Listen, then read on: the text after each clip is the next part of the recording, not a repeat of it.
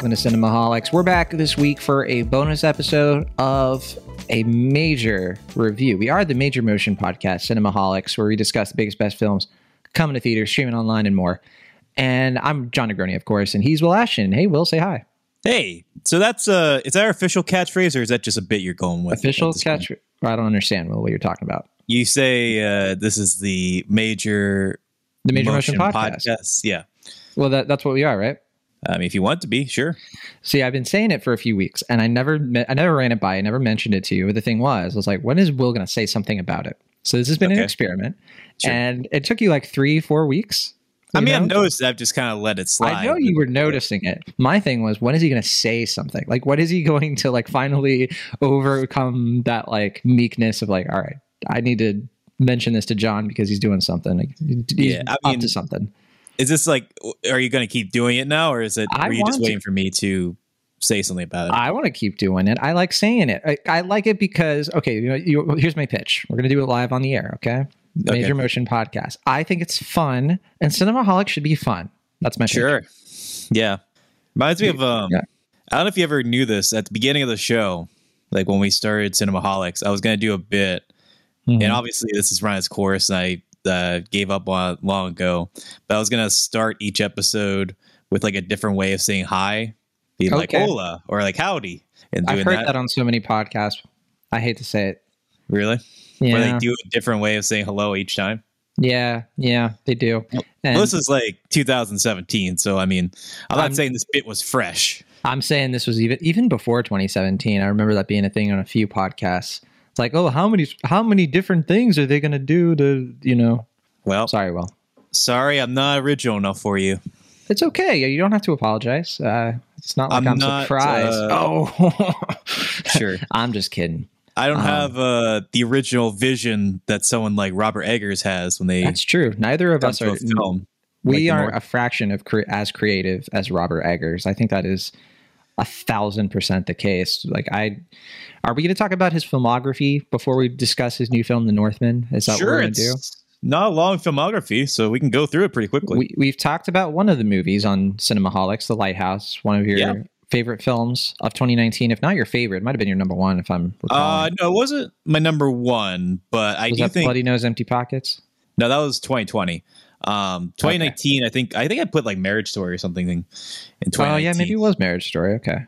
Which I mean, in retrospect, I mean, I like that movie a lot, but mm. in retrospect, I mean, I'd probably put Lighthouse in my top five. Like, I know I had, I think I had like number eight. I'd probably put it like five or four. You know what? I'm gonna look it up right now because like we're here, right? What we have sure. the internet. Let's just do it. Um, because I, I, always keep track of this stuff.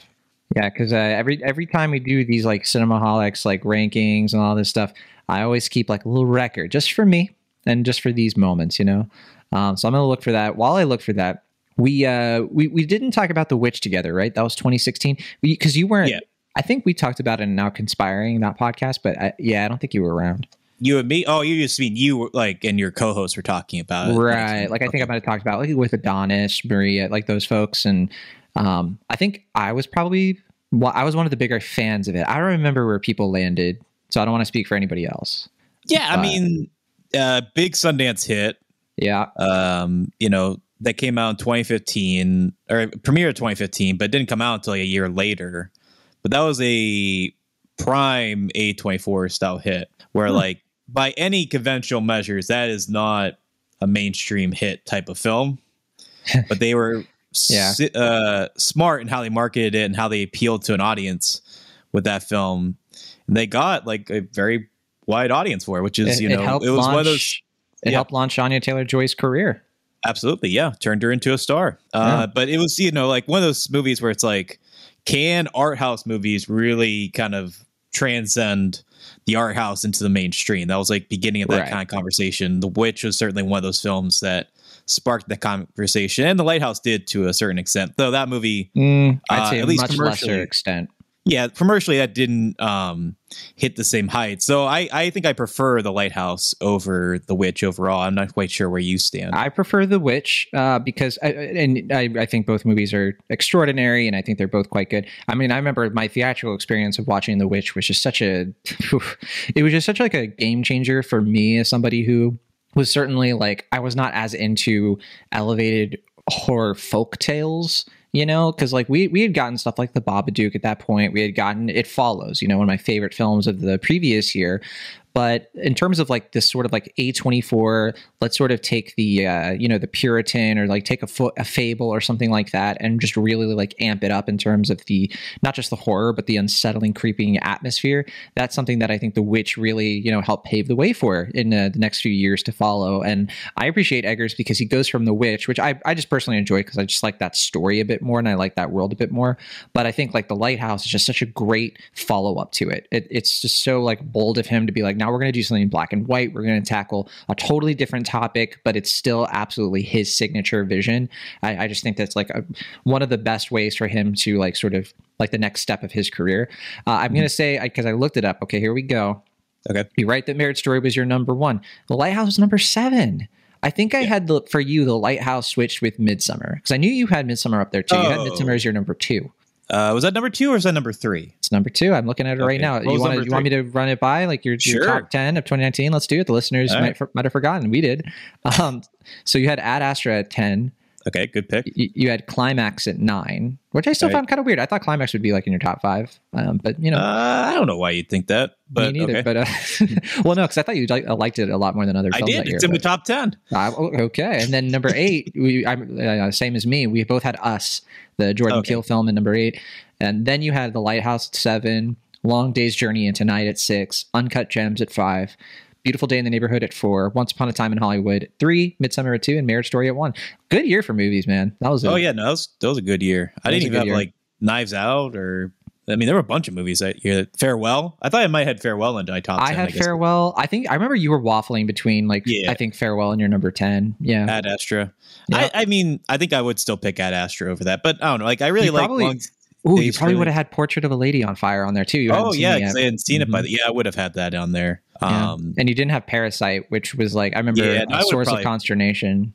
Yeah, no, I've definitely grown more on Parasite. I mean, I really liked it at the time. I just wasn't sure if it was like a top ten film. But you know, the more I think about it, the more I'm like, thing, yeah, that was. Yeah. The thing I like about your top tens, Will, is like they always feel like you. Like they never feel sure. like you know just the sort of expected, you know, film critic bro sort of curation. If that makes sense. Yeah, I was kind of surprised how many horror movies I put in there that year.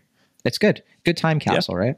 Sure. Okay, so uh, we talked about The Witch and The Lighthouse. Again, yeah, I mean, I, you liked Lighthouse more than me, but I certainly liked it. I, I, guess I just, something was missing for The Lighthouse with me. I don't know. I, I loved the mm. concept. I loved the execution, the black and white. I, I loved the framing of it, how boxy and uncomfortable it was. Robert Pattinson, my gosh, like, what a year for him. He had that movie in High Life and Uncut not Uncut Gems. I was thinking of Good Time, uh, but no, he had those two movies. But uh, Willem Dafoe, I mean, it, honestly, like looking at the Lighthouse, there's no like flaw or anything where I'm just like, well, this is the thing that brings yeah. the film down for me. Like, there's nothing like that. I think it just comes down to the Lighthouse. I just, you know, the movie ended. I walked out of the theater. I was like, man, that was a really cool movie, and it just it, it didn't do anything else to me, but I think it did to you, right? Oh yeah, no, I mean, uh, I think they're kind of one and the same coin as far as like the Witch is this very feminine story. It's a feminist tale, and the the Lighthouse is more of a like uh, goofy kind of like you said horror based tale of like masculinity and like this kind of pent up masculinity as you're suggesting. Wasn't the witch also about masculinity, like the oppression oh, sure. of masculinity? All, all three on... of them are about masculinity. Right, right. Yeah. Uh, but I mean more directly so, I guess. But um, yeah, I don't know. For me, I mean, like I like the way, or I like the witch. Um, I certainly have grown to like it more uh, upon reflection as well. Though I feel like the witch's film, where it's like I like it, I can clearly see his vision, his sense of scope, like you know his his reverence for a time period, the way he can make it really come to life again. That's so it's all apparent in that film and the groundwork is there. But I feel like with the lighthouse, there is like a greater sense of mm. command and more confidence as a filmmaker. He's more willing to get audacious and funny and weird with it in that film. And I feel like it is a true like step up. Not yeah. to say anything against the witch. I like the witch. I, I do, but I feel like the lighthouse, like, okay, like the Witch is good. The Lighthouse, where it's like, okay, truly Eggers is on the path to being a phenomenal filmmaker, and I think that trend continues with his latest film. Yeah, I mean, I, I, definitely don't disagree with your framing there, right? Like, even though I come away from it slightly different, I think that's all true.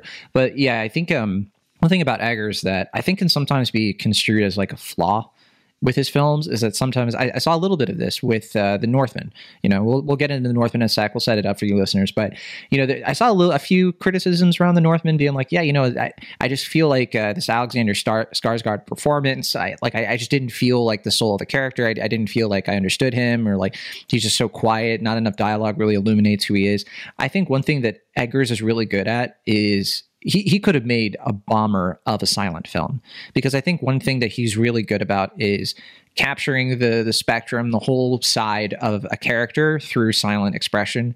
Um, sure. Because that is very much one of my favorite things about the Lighthouse. I think that like most of the acting is happening from the the nonverbal side of mm-hmm. those performances, especially with Pattinson. Um, but yeah. also, def- I, I think you could just see those two characters gliding along that story as it gets more and more insane and it's way less about what's not said than what is said.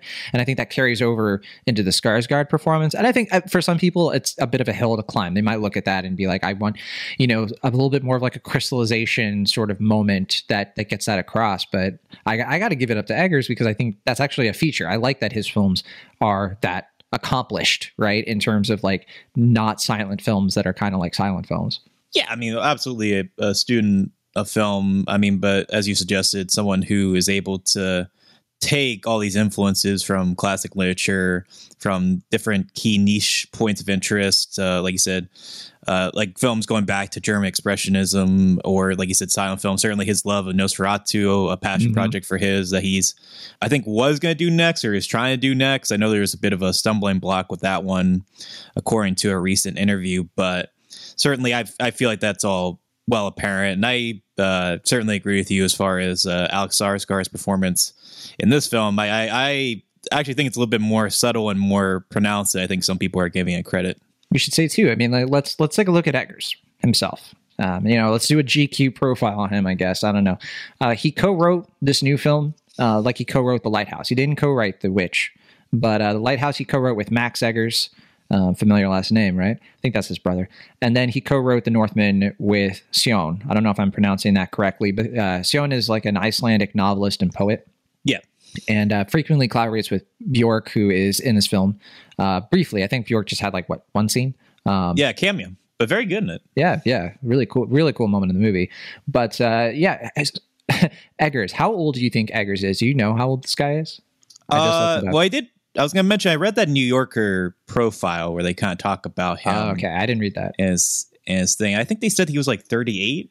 38 years old. Yeah, isn't that crazy? And I, I think the uh, the witch right takes place in New England. He's a New Hampshire born guy, so like that kind of you know we we've certainly seen that he has a sort of like Atlantic you know sort of uh, mid Atlantic slash New England um, attention or focus in his movies. All three of his movies are kind of based around that, right? Because like Lighthouse is kind of like the Atlantic, and then uh, I forget was it like Maine or something or Massachusetts? It was it was something along the New the, Hampshire was the coast, the, right? The setting of um the witch, right? I, I don't remember in, exactly in the, UK, the set. Right? It was the Puritan. Yeah, yeah. I mean, it was around that area, sure. Um, yeah. I don't think it was like Vermont, I guess, but it could have been Massachusetts, and I could just be forgetting. But uh, yeah, and then the Northman, that's when we're getting into like the Icelandic sort of. Okay, now we're in another country, but it's I don't know, it's of a piece, right? It's like the ancest the ancestors of like a lot of those people, I guess. I don't know. Uh, I'm kind yeah, of certainly spewing no, pseudo history. no, I know it's like that sort of like almost like colloquial version, or like like sort of almost like a primal in this case humanity like this like there are like a there's like a sense of ritual place and time mm. but it's almost like primal in this case like this sense of like colonies haven't fully been formed like with you know like there's like a, a real sense of danger that's in this film that i really like a lot so yeah. Let's talk about it. stuff yeah yeah uh, this is definitely his biggest budget film by a mile and a half. Uh, the Northman yeah. is it's his first blockbuster. Uh, I think mm-hmm. it's safe to call it a blockbuster. Its budget is big enough to deem it as such. Oh yeah, and, I mean almost a right. hundred million dollars, man. like yeah, if that's not a blockbuster, I mean, right? Yeah. uh, yeah, like I was looking at it, it's like it's there's no official reporting that I'm seeing. It's uh, a range between seventy and ninety million dollar budget. So yeah, definitely in that yeah, realm, which um, is a lot of money mm. for a non IP, you know, movie, right? Well, I mean, certainly I think you could call the Scandinavian story that's based on maybe like a a true IP, like one of the first like one of the OG true, IP, you know, Viking lores to pull from if you really want to get technical with it. Is but, that, is yeah, that the nothing. subtitle of this episode? The Northman, the OG IP. yeah, the OG IP. Uh, if you want to, I mean, that's up to you. Yeah, we got to we got to beat it somehow. Um, so what we're alluding to there is the Northman is based on a Scandinavian folk tale uh, about a character named Amlet. Amleth. And if that sounds familiar, it's because it helped inspire, I think, mostly inspired Shakespeare's Hamlet, which would come many, many years later. So we're, we are talking about one of the like foundational Western stories, right? Like this story takes place in uh, 895 or something. Um, so clearly, like way before the Renaissance period, way before Shakespeare's time. And again, pseudo history. I'm doing my best here, but uh, a lot of people recognize the Hamlet story. That's the one that was more famous, the one more spread about, you know, in America uh, in our time. Um, obviously, stuff like The Lion King has been, you know, one of our major sort of touchstones of that story mm-hmm. um, for more current generations. Sure. So it's kind of funny. I know, mean, Robert Eggers is going back to the the original. Yeah. Was that ever confirmed though with Lion King, or that was always just speculated? That was based on Hamlet. Yeah. I mean, it was clearly based on Hamlet and like Kimba, right? And Right. Yeah, I think but that's never, pretty undeniable. Well, sure, but I mean, I know they were pretty secretive about the the Kimba thing. Like they didn't want to like draw those comparisons. But I mean, I mean, I just never knew if they ever officially like the directors are ever like, oh yeah, we took from Hamlet or whatever. I mean, they can if they want. they can say whatever they want. I mean, you just watch the movie is the evidence, sure. right? right? But I no, mean, I mean, like certainly, yeah, Hamlet. I mean, it's anagram of uh Hamlet, right? You know, like they all the same letters to switch around. So yeah, yeah, it's, yeah. just about. Yeah, um, I think I think it just has like an H in it, and that's the only.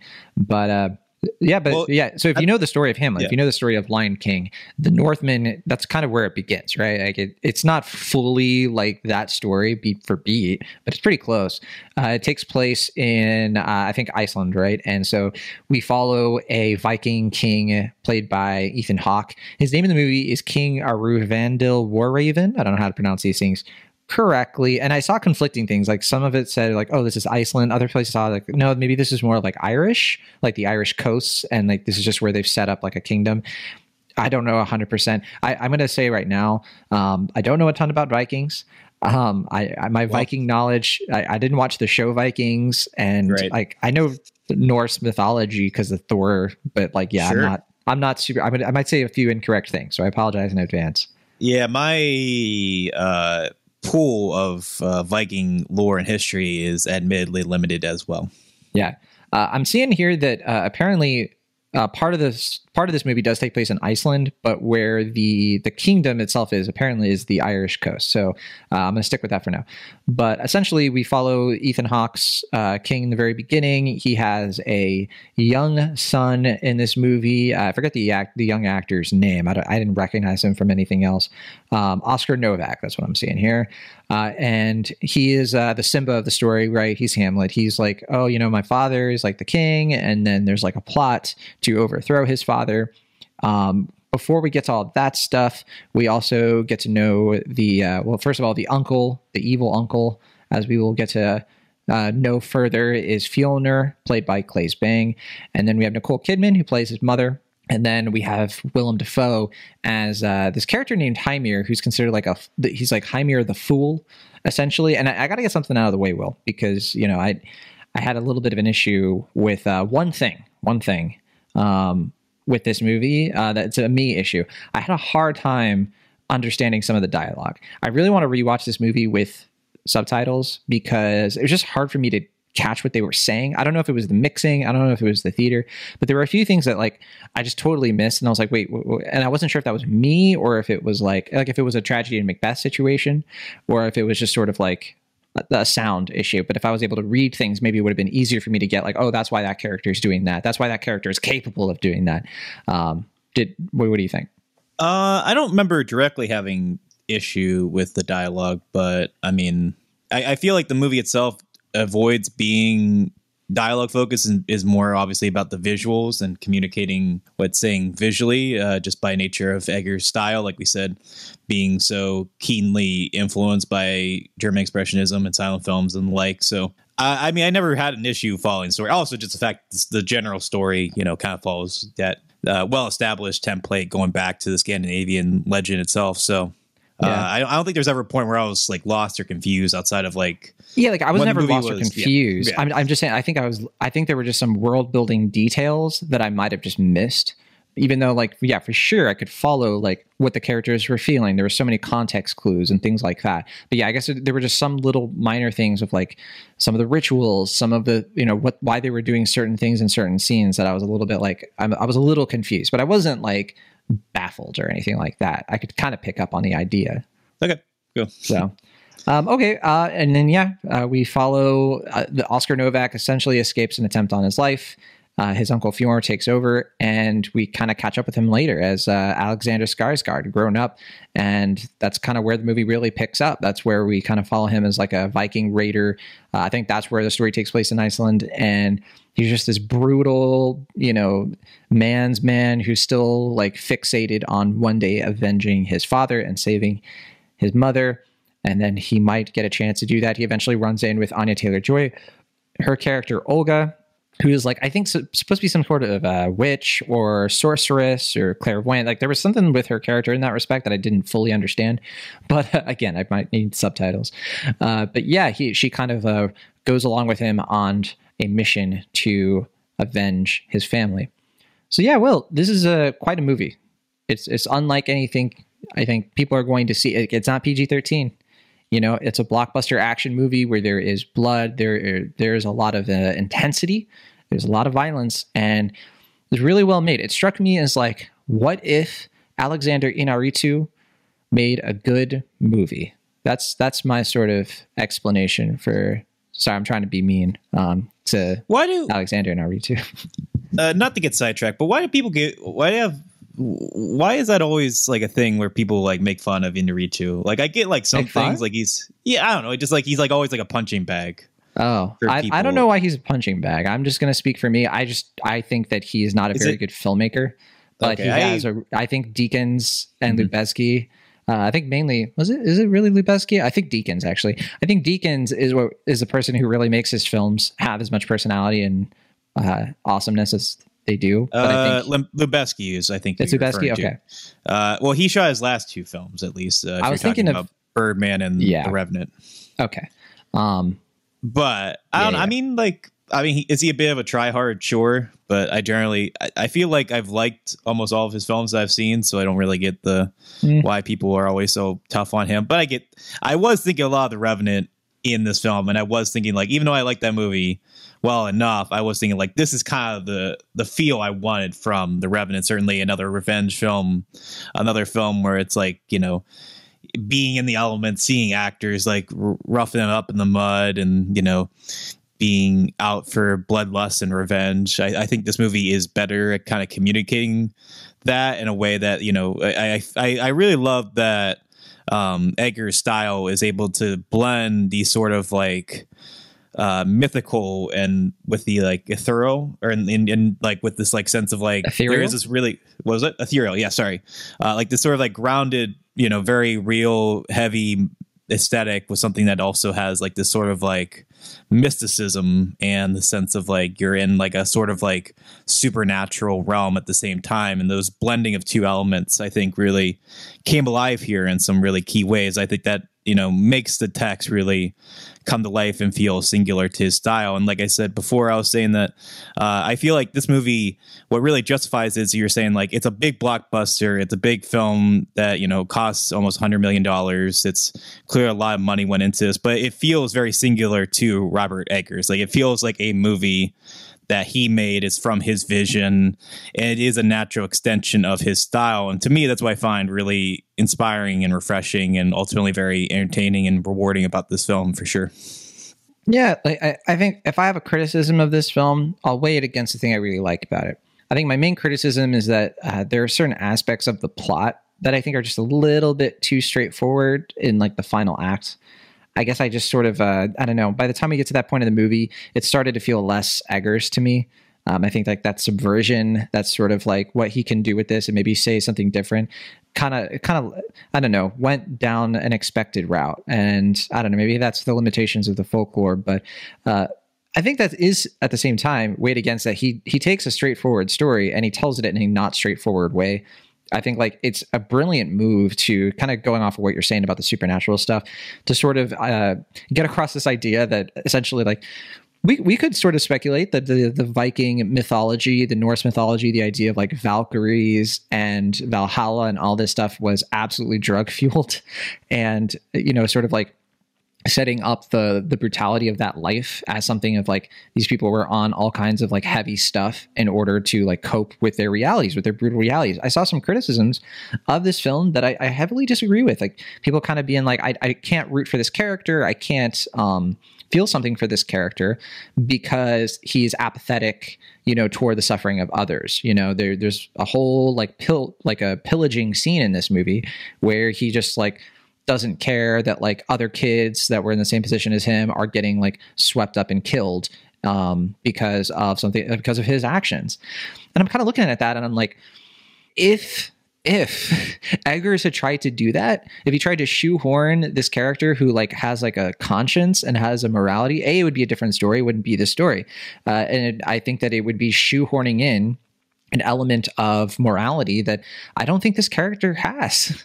And I don't think we need to follow. I think we keep having this discussion. We don't need to follow pure white characters. Uh, I say pure white, like Snow White, you know, Snow. And I'm not talking about like uh, racial stuff, but I'm talking about like these characters that have to be like, oh, well, they have like a morality that we can connect with. We would, it, it's just sort of like trying to put our modern sensibilities into this story and i just don't think that would serve the story. I think it would come off as inauthentic and it would ring super false. So i appreciate this i think people are like thinking that it's an endorsement or something or of like you know we're going to be like washing ourselves in this like violence and like enjoying it. It's like no we're watching a tragic figure. Like it's a history it's like the idea of like if you're reading a history lesson you're just getting the history of it like the brutality and the horrible stuff that went on. You're not getting this sort of painted like maybe they felt this way maybe they felt bad for the people. No that's not doing any of that yeah, I mean, with Eggers, I feel like he seems to really be a type of guy or type of filmmaker that like sort of follows his gut. Like he has like a very deep reverence for history. Like he goes to painstaking lengths to like make this historically accurate and feel a piece with its time. But at the same time, like in terms of like story crafting and how he tells a story, from what I can gather, like he feels like it's very much like I'm kind of following like the dream I had in my mind. Like I'm just like wherever I feel is right for the story, that's where I'm going to take it. And I know in that New Yorker piece I read that he was saying that like when people are like, "Oh, like The Witch was such a revolutionary feminist text," he's like, "Well, I'm glad you got that, but it's like that wasn't really actually my intent." Or like the same thing with like, "Oh, like The Lighthouse is like this, you know, brutal, sort of funny take on toxic masculinity. It's like, well, now I can see that when you point that out, but like I was just kind of following what I felt was true to like what that story was supposed to be. And that's something I find really fascinating about him and something I kept in mind when I was watching The Northman as far as like it seems like he just kind of follows like what he feels is true and that kind of adds naturally to that sort of like you said or like what i said that like sort of mysticism or like that dream like quality where it's just like there is a sort of seamless blend between the supernatural and the like nature and elements of uh, reality and just that balance of the two is something that i just find to be really sort of intoxicating under his vision yeah, I, I want to point that point out something based on what you said there, right? this idea that like he didn't intend, you know, for these movies to be about what they're about. And I think that's that's totally like if he's saying that, I think that's valid and true. But I do want to make clear for people who might like you know not be as familiar with the creative process, um, or maybe they are and they're just kind of like, well, what is it, right? we all have like worldviews. We all have kind of like you, you know you you write down like on a sheet of paper what you think about certain things. When you create things, it's going to show up there, even if you don't intend it. Like these stories about like like what he really believes about certain things. If he's feeling it out as he's writing these movies or co-writing these movies and making them, he has like these points of view as he sort of like you know as he is claiming like sort of improvising where things go obviously like who you are what you believe all that stuff influences what you think is a good idea for like where a story will go why a character will do something who is that character and why do they believe what they believe and so what I like about Eggers in that respect is that he just seems to have a point of view about masculinity, about machismo, about human beings in general that is this, I think, realistic blend of amoral, immoral, and moral. And I think it's very fascinating to see how he plays them out in these like sandboxes he's created. I think that a lot of directors where they can sometimes falter, especially when they're also writing the film, is that sometimes you just get this sense that like there is no cohesion between like what the director really believes and what is coming out on the screen because that happens a lot. That's why we don't like studio interference when that becomes an issue when it just feels like it's a committee sort of developing the the points of view of that film. You just don't really get that with Eggers. It just seems to be like he had a lot of control over, you know, how where this stuff really lands. Now, I personally, I know there were some rumors. People were saying like, oh, is there a director's cut? Um, some people claiming like he might he might have wanted to be a little bit longer with some extra stuff thrown in. He's kind of denied that, but I kind of wonder, you know. It, it, it, could there could be truth to that, right? There could be like some extra things well, that might have been taken out because of the runtime, right? Sure, I, I imagine his like initial cuts were just probably like longer, maybe a little bit more like lethargic, like maybe a little bit more right. like seeped into the wool, you know what I mean? And by his admission, he said like this is the most entertaining version of the film. Like he's not ashamed of it. He's not like he's it's not like he's like Josh Trank where he's like this is not my cut or whatever coming out and being like against the film. Like he's proud of it and I think he he said that to sort of avoid that kind of conversation as if like he's dissatisfied with the studio or whatever. And I, I don't get that sense. If he says otherwise later on, I don't know. But um, from what I can tell, it seems like he just he's trying to make sure that he, he makes it clear like if I could produce a longer version, sure, why not? Like, I mean, you know, it may not be exactly like 100% what I had in mind from the from the get go, but this version of the film is not like a lesser version of that. And so, I mean, certainly I would I have admired it if he could have gone deeper with that, sure, but I think the film really works on its own terms as it is. Yeah, I think it works on its own terms. Um, I know there's a question right now about accessibility right? It's like who who's going to be able to watch this and get the most out of it. Obviously, oh, yeah. this ain't this ain't a Marvel film. You know, this isn't oh, uh, a PG thirteen superhero blockbuster. The whole family can go out and mm-hmm. enjoy. Yeah, no, I was just gonna say before I forget, kind of going mm-hmm. back to your one point. Um, I feel like those ideas, like if he tried to enforce the like modern ideas, I think what I find telling about like him incorporating those sort of almost like incidentally is that like I feel like the movie becomes more modern because he's just like telling the story he wants to tell. then those ideas start to come up because like you said, they're in his mind, but he just may not realize it until like it's laid out in the text. I feel like if he had like been conscious of that and been like, oh, I have to have a scene where he's like protective or does something, it's like that's just gonna backfire because like, well, what if he's right. like a white savior then or whatever? I just I feel like what he's doing is already working on its own terms. I'm not quite sure what people are complaining about, but I just wanted to say that before I forgot. I, I think sometimes you know some people people have different approaches to how they review a film. You know, some people will meet like we're saying, like they'll meet a film on its own terms they will sort of say like you know what look um, this movie doesn't perfectly coincide with every little thing that i believe about things uh, some people are a little bit more balanced on it some people are like you know I, I, there are things about this movie that I really enjoy. There's some things about the theming and the messaging that I, I couldn't get on board with. And so I have a few issues, you know, in that regard. I think that's where most people probably land, like people who do this professionally. And I think some people go maybe a little bit too far, a little bit of like, we shouldn't take any of that stuff into consideration. You know, it doesn't matter. It's like, no, this stuff does matter. You know, there there are certain things you can put into a film that you know underwhelm or undermine what you're you know what you're trying to say about the film that can come off as scattered and, and barbaric and and uh, regressive, right? Like there's a total balance to this stuff. Uh, I think with this movie, I think it's a really good balance. I, I think that it actually there's enough to chew on here where you can't just be like you can't just explain the whole sort of uh, what this movie is and why it is in like a couple of sentences. Like it, it's something you kind of have to unpack. And uh, i think that exercise is good because you can certainly get a lot of different interpretations out of a text like this. Now I'm making it sound like this film is a, some sort of like detailed lore focused uh, you know like super super cerebral movie. It isn't. It really it, it's just kind of it's kind of a blast of a movie. It's just very epic and very bloody and intense. There's just like stuff in the in betweens that are those are the things that fascinated me the most. The action set pieces are really uh, obviously well done. They keep the movie moving. Where I think I was getting a little, I, mean, I was getting a little bit like this is uh, not slowing down, but I, I thought there was a, a, little bit less of like a rising action to the film. Where I feel like we felt like we are escalating to better and better stuff. It started to feel like it was sort of going like on an even plane of just like of stuff that was really exciting. Don't get me wrong, like really intense action still, but it was never quite like stepping it up upon itself in certain moments, especially with that early pillaging scene. I think that one is just like such a like landmark of the film, and very few stuff that happens after it kind of ever comes to its level.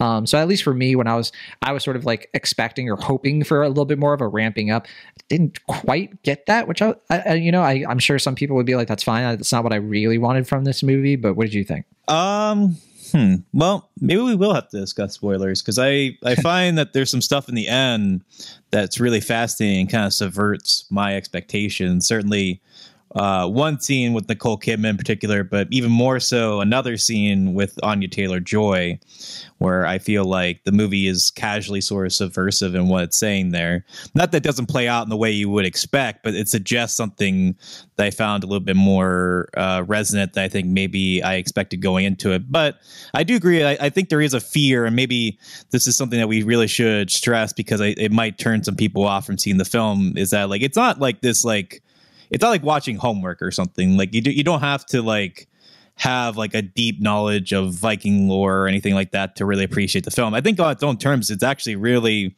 entertaining and you know a, a, a more commercial certainly than I think anything I would have expected from Robert Eggers based on his previous two films. But what I find so impressive and so rewarding is that it is able to be very true to his style, but able to also be accessible to a wide audience to, suggest that he can, you know, find that balance in a way that I honestly didn't even expect from The Witch or The Lighthouse. I saw some marketing for this movie likening it to this generation's Gladiator. I just wanted to get your quick read on that. What, what do you think? Because Gladiator, also a kind of you know big deal of a film for for like grown ups, I guess, uh, grown up audiences, kind of a throwback, and also kind of a film about revenge. Um, I don't know. What do you think? What do you think about that comparison? Uh, I mean, I get it, but it's also kind of superficial. I feel. Okay, what that's I mean? what I was thinking, but I was I kind of wanted to get your take. Weirdly, this like, movie reminds me. You can't really compare these movies. Yeah, I don't know. Weirdly, it reminds me more of like Apocalypto. Really? Huh. Yeah. Have you seen Apocalypto? Yeah, I'm not. I'm not sure what you're picking up on there, but uh, I guess it, to some degree. But uh, okay, I I think where we can, you know, certainly I, I was kind of uh, starting with this point earlier. I kind of forgot about it, but um, I, I think it's interesting that a movie like this is coming out with such a big budget when we're in this weird sort of like new normal for action blockbusters where a lot of them have to be like superhero they have to be part of like these big tentpole franchises this is not a tentpole franchise we were joking about the ip thing earlier but it's not a movie that's marketed based on your familiarity with this Viking character, right? Uh, this isn't like a movie where you see it and you're just like, I know what that is. I know exactly what to expect. I know that, you know, I mean, it does have the Hamlet story, but I don't think that, that that's like a plot thing, right? That's not a sort of like, I know these characters already, you know? And it's also not like, oh, you know, we're going to watch the end credit scene and see what the next three movies are going to be about. And that's what we've gotten used to. That's what's making money right now in the Hollywood system. Um, so I'm kind of, you know, watching this movie and I'm not expecting it to do amazingly well. It's going to be hitting this weekend and we'll see. I mean, it, it's already out in some territories. I think it's, it's made a few, you know, a handful of a million bucks. Um, I don't know. Do you see this being a success, a success, or do you see this being sort of like an outlier of like, yeah, this is one of those movies that's just like not like the other movies that are coming out, and there's that.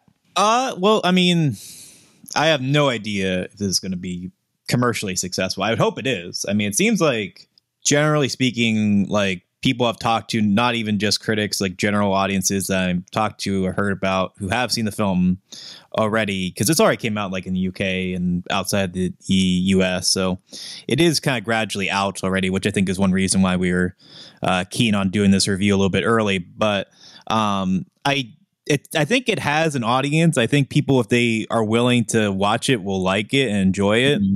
maybe even more so than they anticipate. But I don't know if that's going to uh, translate to being a full out like whatever it needs to make to be a complete success, like two hundred million dollar uh, triumph or whatever, two hundred million dollar triumph. Um, I would hope so. I mean, I certainly would love if this became a huge hit because I want a movie like this to succeed because it's like that balance, like we said, of uh, something that is so grand, so like commercially accessible, but also very singular to one filmmaker. Something that doesn't feel like you said beholden to a studio or a team of executives dictating all the decisions that go into it. It feels like a natural extension of a filmmaker using their uh, vision to make something that is true to themselves, but also able to reach a broad audience and have a big canvas to play in.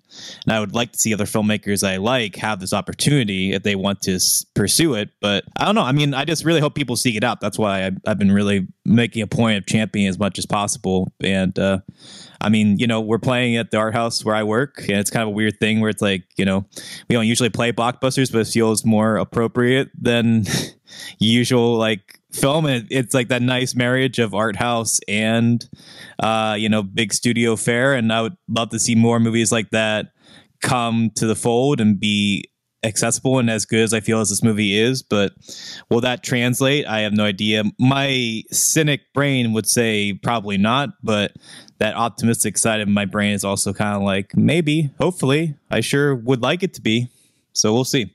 Yeah, I'm I'm kind of there with you with the cynic brain because this isn't this isn't A24. This is Focus Features, and I I think Focus Features has had a hit or miss record We're trying to get like these these sort of big movies making big money, and I think A24 has too, obviously. But I think that they've probably had they've found ways to make things like Midsommar and Hereditary, you know, marketable successes uh, through the marketing, like finding that audience, like you're saying. Projection wise, right now, it, this movie is only expected to gross five to ten million dollars in its opening weekend, and yeah, for a budget this big, I it's the writing on the wall for this is saying like this might be a pretty sizable flop.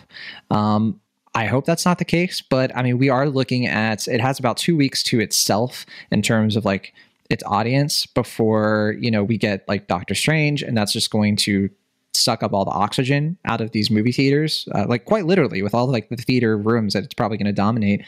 Uh, you know, next week is kind of a it's a slew of sleepy releases, and this is competing with the unbearable weight of massive talent and the bad guys and other family films. So it's not like it's going to have like a ton of space to itself ever.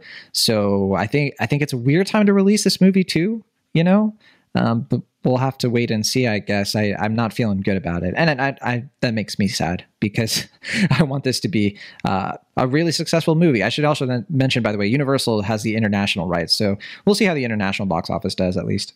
Yeah, I mean, I, I don't think the writing is totally on the wall for it to be a, a flop because it's you know still coming out. And i mean you know it, it has the opportunity to maybe not be uh, a huge hit but maybe not be an outright flop. But yeah i don't know. I mean i would be more inclined to assume it's not going to be a huge hit but i want it to be a hit because i want movies yeah. like this to keep going certainly. yes, so same here. yeah and I, I would love eggers you know keep doing his thing though he seems maybe potentially discouraged from doing blockbusters after his experience which is unfortunate but not the uh, end of his career, certainly. So, uh, yeah, we'll see. I don't know, but I say if you can see it, by all means, seek it out on the biggest screen you can.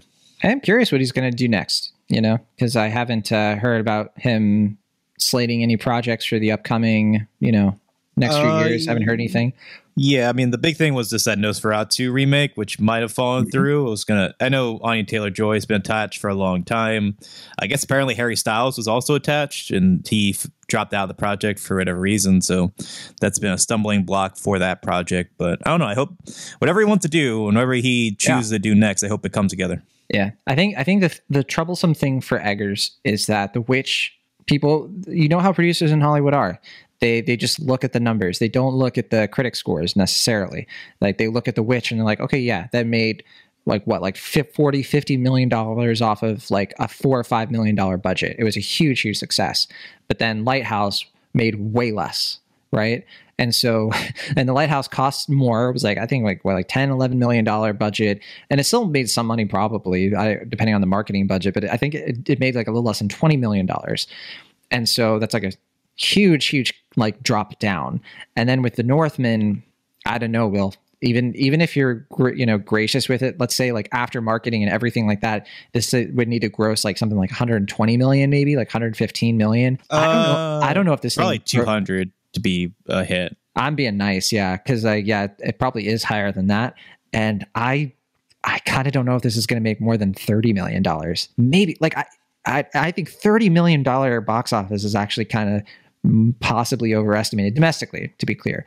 So yeah, I I'm a little I'm nervous. I'm nervous, but uh, I'm gonna I'm gonna let the the cards fall where they may. So I don't know. I mean, like I said, I mean, all we can really do is encourage people to see it if they, you know, I mean, I know we're still in a pandemic and stuff, so if you feel safe and inclined to do so, but I mean, chances can, are it's not like there will yeah. be a lot of people in the theater. So yeah, I don't know, but I mean, if you can, certainly do see this film. Okay, uh, I guess we can play the Rotten Tomatoes game then. On that note, okay, America's uh, favorite are we not doing show. Spoilers, or we? Well, if we do spoilers, we would do we would do the Rotten Tomatoes game first. Oh yeah, that's right. Um, I guess it's up to us. Um, okay, so we have 130 reviews counted for The Northman. And uh, so, Will, what do you think the Rotten Tomato score is at, uh, this, at this present moment? I would have to say 84%. Your guess is 84%. And I literally had to refresh because I had a feeling it's probably changing all the time because the reviews are still like a lot of them are being counted. And sure enough, the score just changed. it went a point higher. Uh, it's at 89%. Okay. Uh, out of 131 reviews now. It was 88 before? It was 88 before, yeah, out of 130. Uh, obviously, no audience score yet. So, yeah, you're about five points off. You were closer. If only I hadn't hit refresh. um, Alas. Yeah, and, you know, I kind of browsed some of the Rotten reviews. Um, you know, a few few people uh, that I know and I trust and I appreciate.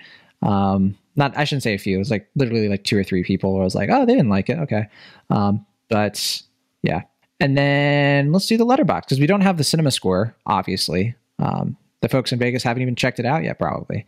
Uh, so that that's still being tabulated. But let's still look- uh, mulling it over how they feel about yeah. the film. However, on Letterboxd, we already this thing's already at twenty one thousand watches. That's kind of shocking a little bit. Uh, apparently, a lot of people have seen this uh, on Letterboxd that are probably uh, internationally, uh, which is you know, encouraging. 21,000 is way more than films we've talked about before they've actually come out. Um, so that's that's uh, encouraging for sure. Uh, so, Will, what do you think the average Letterboxd rating is? 3.6? 4.1.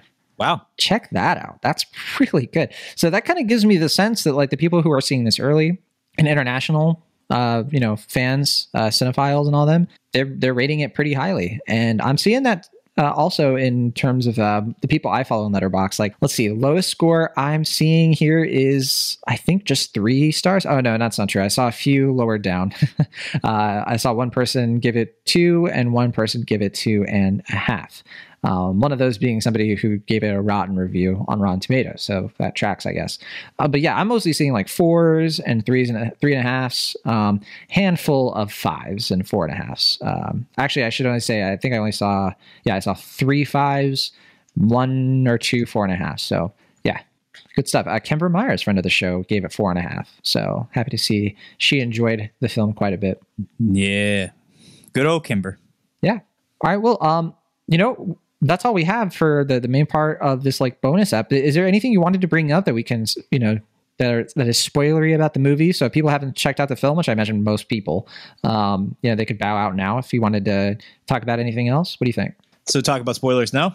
Yeah, if you want to, is there is, okay. if, is there something specific you wanted to bring up? Um, and before you do, yeah. we'll just say like, all right, listeners, if you don't want to be spoiled and you're coming into this, you know, before the movies come out, you haven't seen it, uh, yeah, you might want to dip out. But we'll we'll see you on the next one. But uh, okay, well, Ashton, what, what's up? Yeah, I mean, for me, something I find kind of fascinating about the film, and I wanted to talk to you about it, is this idea that like the whole film is centered around this guy who like his fate is basically dictated for him from like a pivotal point in his life where he becomes a man. There's like that ritual mm-hmm. with Willem Dafoe where it's like this is your last tear, you know, and it's like this will be like used later. Like his like life is laid out before him after this tragic uh, scene that happens uh, thereafter. But you know, like as he progresses and goes about his journey, like you said, like there's a scene where he's like conflicted about like helping the villagers and stuff. But it's like ultimately, I have this thing I have to do. It's my fate. Like to get to Valhalla, I have to do this, even if I have to like avoid this, these terrible things that are happening. But um, when he meets up with Nicole Kidman's character, his mom, like he, he's like thrown for a curve because like basically everything that he once knew was maybe not a lie, but like you know clearly not what he once thought and he's like kind of thrown aback and he's with uh Anya Taylor Joy's Olga at one point, and he's given the opportunity of like kind of avoiding what his fate was, like living a happier life that he's so choose. Like, you know, he, he he's clearly already on the path of becoming this like father for uh, you know a new generation, kind of like avoiding the mistakes that his father once made, and he ultimately choose chooses to still uh, you know go about what his predestined fate was, and there's this kind of complicated, intriguing morality there where it's like he is his fate truly determined? Like is is there that like and it kind of lends that like spirituality of like you know is there like that supernatural pull where he has to do it because he has to honor himself? Like this like you know clear identity of uh masculinity of like kind of living up to the true idea of like what a man is even down to that like primal naked fight at the end or is he like just like is this like a tragedy because he just cannot avoid what he feels like was destined because you know it is what he's known his whole life. I just want to talk about that with you. I mean, yeah, you're literally just being like, this is this is the that's the core of the movie, isn't it? And I think, yeah, we kind of danced around it, but I think that's the thing that I appreciate about the brutality of his character being so immoral and doing these horrific things. And I think where I where I just personally think some people are missing the point of who he is and why we root for him. We don't root for him because like I think if he did have this like burst of morality in terms of like I don't I don't want to pillage. I don't want to I don't, these are innocent people. It would make sense within the context of the character. The character, like you said, is ruled by this. Like all he cares about is fate. He doesn't care about other people. He he's he is somebody who has gone through these horrific things, and he is desensitized to it by his culture. His culture is very desensitized to violence. It's like sort of like the way of the world um, that he knows, and I think that like this movie is sort of about how he can sort of get outside of that, it's not like he is perfectly, at least my takeaway, he's not perfectly locked into this cycle of violence. But I think the movie is just sort of like it's a self fulfilling prophecy, is how I take it away.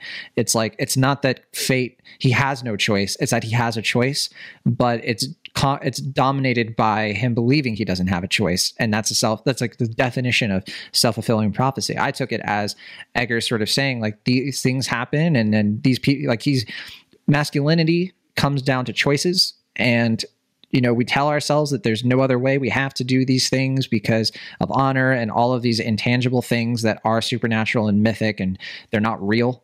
Um, and that's what ultimately leads to the downfall of, of, a person who believes that they have to go down this road.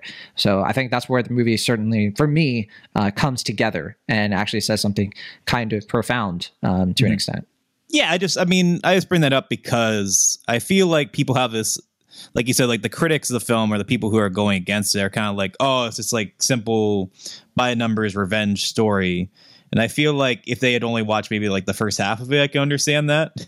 And like maybe if they just only like catch the end of it and just like uh, choose to avoid or just like ignore the, the more complex parts of the story that Eggers is clearly putting in there. Uh, I don't know. I just feel like the movie is a lot deeper than some folks are giving credit. Not that like this is like super complex or anything, but you know, it, it is. I think, like you said, m- deeper and more profound than some folks are initially giving it credit. And I just think that that's what really, to me, transcends the film from being like just just like a really good film, but like truly like on par with what we've seen from Eggers thus far. So that's why I feel like the, the last half of it actually really stands out more than the first half. Though I can see why you're you find the first half to be a little bit more like electrifying in that well, respect. And it's more in terms of like the action beats and everything like that. And, and it was like I was saying before, it's like it is a straightforward plot. The idea, like the idea of him getting out of like uh, you know, carrying out his revenge, finally doing it. Like I think all of that is what's straightforward. But I said this before. I think the way that Eggers does it and tells that part of the story is what is dazzling and profound. And then I do I do think that there are probably a lot of people watching this who watch it for the first time. I'm talking about critics here, who and you know people in the audience too. Uh, you know, casual moviegoers. I think might just be so enamored or so like taken by the action and the spectacle of it that they might miss some of those things. I missed a lot of stuff. I think you know, like there were there were things that I wasn't fully sure about or confident in when I was watching the movie because I was like I could barely hear some of like what was actually being said. So I, I, do think this could be one of those slow burn movies, you know, like maybe uh, down the road, people will be like, I, you know what, actually, like the second or third time I watched this movie, there were certain things that like popped out that I might have missed. Like I could totally see this being that kind of movie where people who are like, yeah, you know, I thought it was like a B, B minus, you know, eventually being like, actually, no, you know what, this is like a A, A minus kind of movie. So, um, that's my takeaway. Absolutely, yeah, and um, yeah, I just imagine it will be you know a rewarding visit later down the road. I don't know if I'll get a chance to see it again in theaters, but certainly I, it's one I want to go back to uh, in the same way that I would like to someday revisit The Witch and The Lighthouse for similar reasons. So, um, yeah, just I think Eggers is on the right path, man. I think he's yeah. doing some really cool stuff right now, and I I applaud it wholeheartedly. Since we're we're in the spoiler section, I gotta ask you, Will. Gotta ask you. Okay. Well, what was the reaction of your your audience when Nicole Kidman kissed Alexander Skarsgård? Uh, nothing like audible. Oh, my kinda... entire audience, everybody was like, "Oh!" Like it was such a reaction. Yeah. Uh, I mean, you know, I was with critics, so I don't know. Like, uh, I, I'm not sure if you saw it with critics or general audiences. Critics were probably just like, "Yep." Yeah, I mean, I just you could definitely see like people like, I mean, listeners won't be able to see this, but for your sake, like they were just kind of just like, whoa, like, uh, uh, hmm. I, I mean, it's just funny to me that like, you know, uh, Nicole Kidman and Alexander Skarsgård, they play like uh, partners husband and wife, in, uh, yeah, in uh, Big Little Lies, and it's like, oh, it seems kind of reductive for the Nicole Kidman to play, you know, just his mother in this film. Well, I was uh, talking uh, to somebody. watch it, it's like, oh, well, I was oh. talking to somebody about how like she doesn't really age in the film, right? And there's something to be said about how like the characters in this are like dirty and like they are very like ragged and everything, mm-hmm. but mm-hmm. two of the main women in the film, Anya Taylor Joy and Nicole Kidman, aren't. Mm-hmm. They're idealized, and yeah. I think I think Eggers. I, I take it as like we're seeing how he sees them um, him right. seeing his mother, you know, not as who she really is, but like a version yeah. of her that's still the mother that he remembers. And then same thing with Anya Taylor Joy being character who looks a lot like his mother. And so, yeah, I think all the Oedipus complex stuff is oh, absolutely yeah, no. uh, part of what Eggers is trying to get across with like the, the downfall and the tragedy of this man. Yes, uh, definitely. I mean, certainly like, yeah, I, I, like that. Like when you watch the film first, like, oh, this is real Hamlet thing, and then it's like, oh, this is like an Oedipus Rex thing going on here. This yeah, is, yeah. Yeah, um, that's me where I'm like, I'm just really like, I like the movie a lot in the beginning. That's where I'm like locked in. I'm like, all right, yes. Because before that, I'm kind of like, like Nicole Kidman's like doing a pretty good job here, but seems kind of beneath her to do this type of role. But then she gets those scenes, and it's like, oh, I see why you got Nicole Kidman for this movie. Like, right. there we go. That's what I'm talking about. Because, because you, uh, I'm sure a lot of people will see it coming too. I certainly was like, okay, we're going to get to a point where she was in on it, you know, because because like there's no way, or at the very least, even if she wasn't in on it, you just get the impression that she's happy with this new, you know. I was saying like, oh, maybe it'll be this kind of thing where like she still loves her son, but uh, you know her her eldest son, but it's just sort of like, yeah, you know what, I actually prefer the the uncle. You know, I, I missed that part of that deleted scene in the Lion King.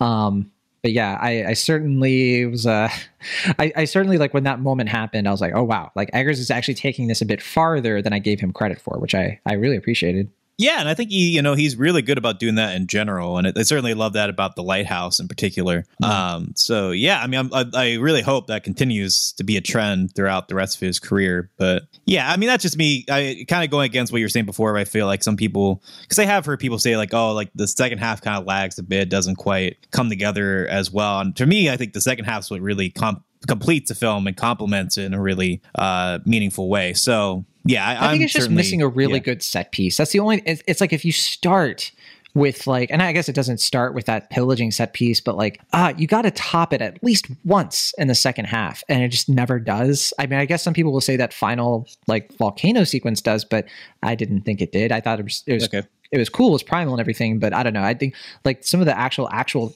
uh, the actual action filmmaking that happens uh, in that pillaging scene is so incredibly well done. It's like The Revenant again, where it's like you start yeah. with something like that.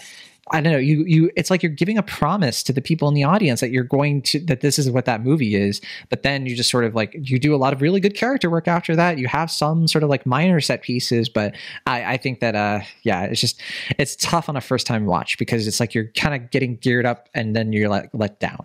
So I hmm. sympathize with people who are um, a little um, bit disappointed. Yeah, I mean, you bring uh, one of my complaints I was going to bring up uh, earlier that since you bring up like the pillaging scene, which is a you know badass scene, really impressive, you know, single take shot, you know, just truly you know visceral, good filmmaking. But my only real complaint with that scene, some of the action beats in this, that because I think Eggers isn't uh, you know uh, an action director, I kind of feel like there are a lot of beats and those things where it's kind of like, okay, I step here and hit the guy like that. It, it can feel a little bit like ritualistic at times. In a way, it took me a little bit out of it. That was one of my few complaints with the oh, film. really? I didn't. I didn't have that same. Uh, take. I, I, I didn't see it that way personally. I okay. saw it was pretty well timed, but. It's okay. only in the I, no, it is well timed, but just like some of the ways that they move, I can just kind of feel like I feel like I see the blocking of it in a way that doesn't feel as natural to me. Well, and maybe it's just me kind of. I don't know. And it didn't like kill the movie at all for me. I still love that scene. I think that it's a great action scene, but I can just kind of feel like the blocking, the staging of it a little bit because it's so ritual based. I can feel like they're like, okay, we have to do this for like the 13th time. I do this, I go to that guy. Yeah, you know. I guess I I took it a different way. I think I just took it as like he's so good at this. He's so like used to this. I took it as like he is just meticulous and just able to predict everything that happens. So yeah, I guess I just had a totally different, you know, um, experience with I mean, it. But yeah, not yeah. To, I think that yeah, what you're saying is super valid. Sure. I mean, I still love the film. I love that scene. I just, I mean, that was just one of my minor complaints with the film. I like the way that Ethan Hawke dies is not epic. That to me is a really I good mean, move starts kind of epic. Like he gets the arrow in him and he like pulls out he's the knife like it's nothing. That's the thing. It's like you're at a distance when he's trying to defend himself, right. and it's just it's such an unceremonious end. But that's part of the what's galling yeah. about it. They mm-hmm. don't do something like you know with Mufasa where he gets to have like his heroic moment. You know where he gets to do something kind of like look how great he was. You don't get any sense that he was ever great. He's kind of like a weak, feeble person, and that sure. only lends to sort of like the futility of what his son is trying mm-hmm. to avenge the entire movie. I, yeah. I think it's kind of brilliant, actually. Oh yeah, I mean, yeah, he just kind of a kind of a weeb, like you know, or a dweeb. I mean, sorry, uh, a dweeb. And, and, it's not even his fault, right? Because like he's he's never he doesn't even get the chance to sort of have his like sword fight. You know, he just gets arrowed down, and then the guy comes up and beheads it. Like there's no sort of like honor to it at all. But it's mm-hmm. sort of like, of course there isn't. Like his uncle's in it to win it. He's not gonna, you know. Mm-hmm. But it is interesting. It's not doing the. I guess uh, the, it's kind of like doing mm-hmm. the Game of Thrones thing to an extent, where Game of Thrones like sure. to undercut epic stuff like that until it didn't. Mm-hmm. But yeah, in the early seasons, like when it was actually about something, um, yeah, I think that, that that's that can be very satisfying in how it's unsatisfying. Sure. I mean, I will say, I mean, I'm not the biggest Game of Thrones fan, certainly, but I do appreciate that a show like Game of Thrones being as successful as it is certainly paved the way for a movie like The Northman getting greenlit and made. So have to give credit where it is due. Yeah, I, I mean, I think I read that uh, uh, Eggers wanted to make this movie around that time uh, when oh, really? Game of Thrones was like coming out. So. Oh, uh, and I was gonna say, as far as the action beats, I think that's why I found the like I forget the game, but whatever it's called, like where they're like hitting each other with the bats and stuff. The game where I they're hitting found, each other. You're gonna have you know, like with the ball, baseball. Like where, uh, no, like you know, you know what I mean, like where they're like they're doing the game like midway through the movie where it's like oh in the movie i thought yeah. you were talking about like a video game in our no. life i was like what are you talking yeah yeah yeah that that, that yeah. yeah i think that scene actually kind of impressed me a little bit more That's than cool. the the uh pillaging scene because I, I felt like that stuff that I was talking about before wasn't as apparent there, and it felt more visceral to me. It was a fun like sports mini game. Yeah, you know, felt, I don't know, just like that's like probably the most violent scene in the film, and I also felt like you could feel like each hitting and stuff. Like I was really taken yeah, by that. Yeah, scene. it was brutal. Yeah. Yeah. Brutal is the word for this movie, that's for sure. Um, good movie. I think obviously, yeah, we both stand behind it and recommend people check it out. Of course, if you're listening at this point, you probably have seen it and are, are listening to our thoughts on it. Uh, sure. But hey, maybe take a chance to recommend it. Uh, obviously, it's not going to be for everybody, but I do think it is. Uh, it, I agree with you, Bill. I think it has an audience. I think there are a bunch of people out here who gave it, if they gave it a chance, they would be super into it, you know? But. Mm it's it's just hard to market movies like this these days. Um, if it's not like a, a, Netflix original that you can just sort of like pop on immediately, people are just sort of like whatever. Um, yeah, that's well, why we're here. Yeah, I mean, like you said, like what we were saying earlier, where it's like when people compare it to something like Gladiator, like it, it doesn't really fit for me, but I don't like shrug it off because it's like okay, that might sell it to somebody. Yeah, if that gets somebody in the theater, let's right. lie. Um, you know what I mean? not lie, but because it's, it's not like totally false. It's like a sort of I don't want to set people comparison. with the wrong expectations. I guess so. You know? I mean, I just feel like I don't. I would hope that like the like mysticism and stuff that we're talking about surprises them. But I could see yeah. what you mean, where it's like that kind of turns them off. It's like, what is this? Like, I don't. Yeah, because we should be clear. I mean, Gladiator is a very Americanized movie. It is very like Ridley Scott clearly mm-hmm. like. There's a reason that movie has a lot of iconic dialogue, right? And this sure. is this is not that kind of movie. This is well, not you know geared mm-hmm. towards some sort of yeah. I mean, is like I don't know. Haven't, I haven't watched The Witcher, but isn't there like magic stuff in that? Yeah, yeah, there is. Could you say it's like The Witcher or whatever? Would that get people to see it? No, no, because okay. I think Witcher is so much more based on like like the magic is so heightened and it's it's a, it's much more lighthearted. Yeah, I, I wouldn't compare this. I would compare this much closer to Game of Thrones than I would The Witcher, hundred percent. And I think Fair. I have seen people say that it's it's of a piece with the Vikings show, which I haven't seen, so I can't say that with confidence. But yeah, yeah, I haven't I haven't watched that either. I haven't watched The Witcher, and I've only seen one season of Game of Thrones. I'm just trying to figure out the best way to get people to be enticed to see the film. Same here. Yeah, it's tough. The Revenant. Would you like the Revenant? that might not work. Um, okay, well, that'll do it for our show, um, our little spoiler section here. Thanks again, as always, for listening. Uh, this coming weekend, uh, we're going to be talking about uh, at least two movies. The, the, two we have in the docket are The Bad Guys, new DreamWorks animated film we mentioned last week, and then uh, we'll hopefully also be able to talk oh, about The Unbearable Weight of Massive Talent, the, the uh, movie with Nick Cage, being Nick Cage, which I already saw uh, yesterday. So yeah, or Monday. I was gonna say the bad guys, the Cinemaholic story, and then the unbearable weight of massive talent, the Jon Negroni story. story. Oh, dang. Oh, ain't that too, sweet? We're too nice to each other, aren't we? Um, okay, but we'll be back, uh, and then uh, yeah, until then, you can find us on the socials and everything like that. And uh, show notes have all the details if you'd like to support us and donate to us. Really happy to see the RRR episode doing super well. Um, so thanks to everybody who gave that episode a chance and listened to it. Yeah. And, uh, that, you know. That's really cool because, you know, yeah. Speaking of movies, we want people to actually go watch in the theater uh, and oh, support. Dude. You know, the Northman Double RRR. feature. Yeah, yeah. Every, Five hours at the movie. That's still playing. Yeah, the, yeah, nine hours at the movie. Then screw yeah. it. you have a lot of you have a lot of time on your hands. We got good news for you. So, all right, we'll see y'all later.